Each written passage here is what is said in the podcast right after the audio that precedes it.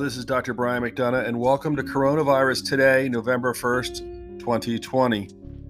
In a sense, this is chronicling the path of COVID 19 in our country and throughout the world.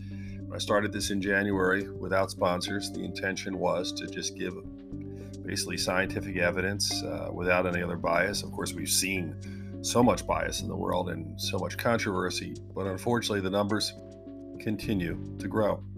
Right now, in the world, there are 46,168,459 positive cases. In the United States, 9,127,229 positive cases.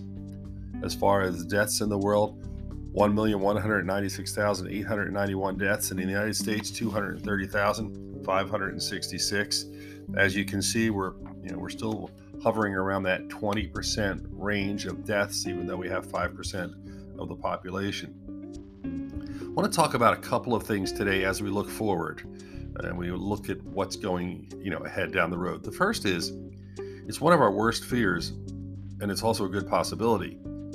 My concern is that COVID 19 may become part of our world every season, and like flu viruses, may have the potential to cause severe illnesses in some people. In other words, once we have vaccines, there will still be a need to study the immune response to the virus in relation to drug and antibody treatments, as well as vaccines.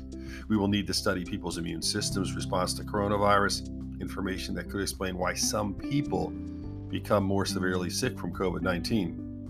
The vaccine's likely to be approved in the coming months, and they are on the horizon.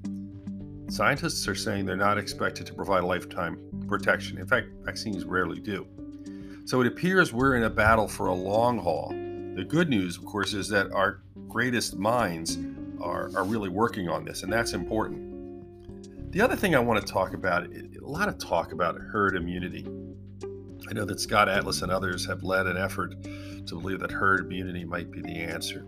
Let me explain a little bit about what herd immunity means. Um, the term herd immunity has been used when a vaccine can help control an infection natural herd immunity, with the exception of the common cold and things like that, has never really been a tool used to treat serious illnesses. I mean, once we were able to get a vaccine for vaccine for uh, measles and mumps, and rubella, and all these things, you know, and the flu, we, we jumped in and used those vaccines, and then used those vaccines to try to develop herd immunity. So let's talk about it. First of all, there's no such thing as herd immunity, it's only herd protection. The term's meant to be used in relation, as I said, to a vaccine.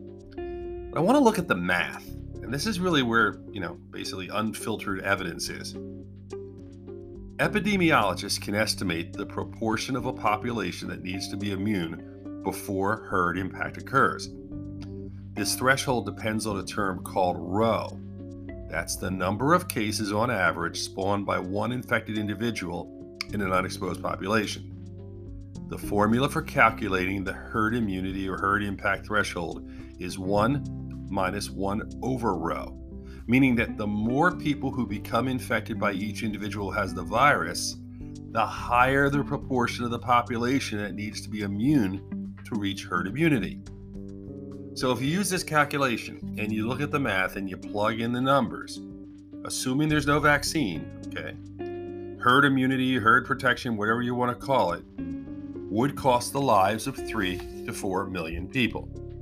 Now, depending on how you value the lives of three to four million people, is probably where you stand with the concept of natural herd immunity.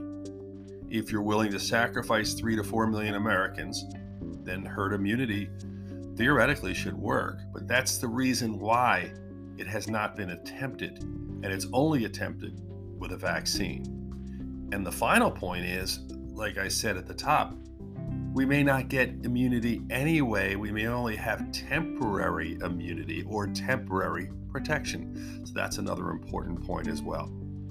If you are listening to these reports on the audio side, we also have them on the video side delivered through YouTube in a whole different number of ways that I can't even count anymore. But if you just look up coronavirus today or Dr. Brian McDonough, you will get them there as well.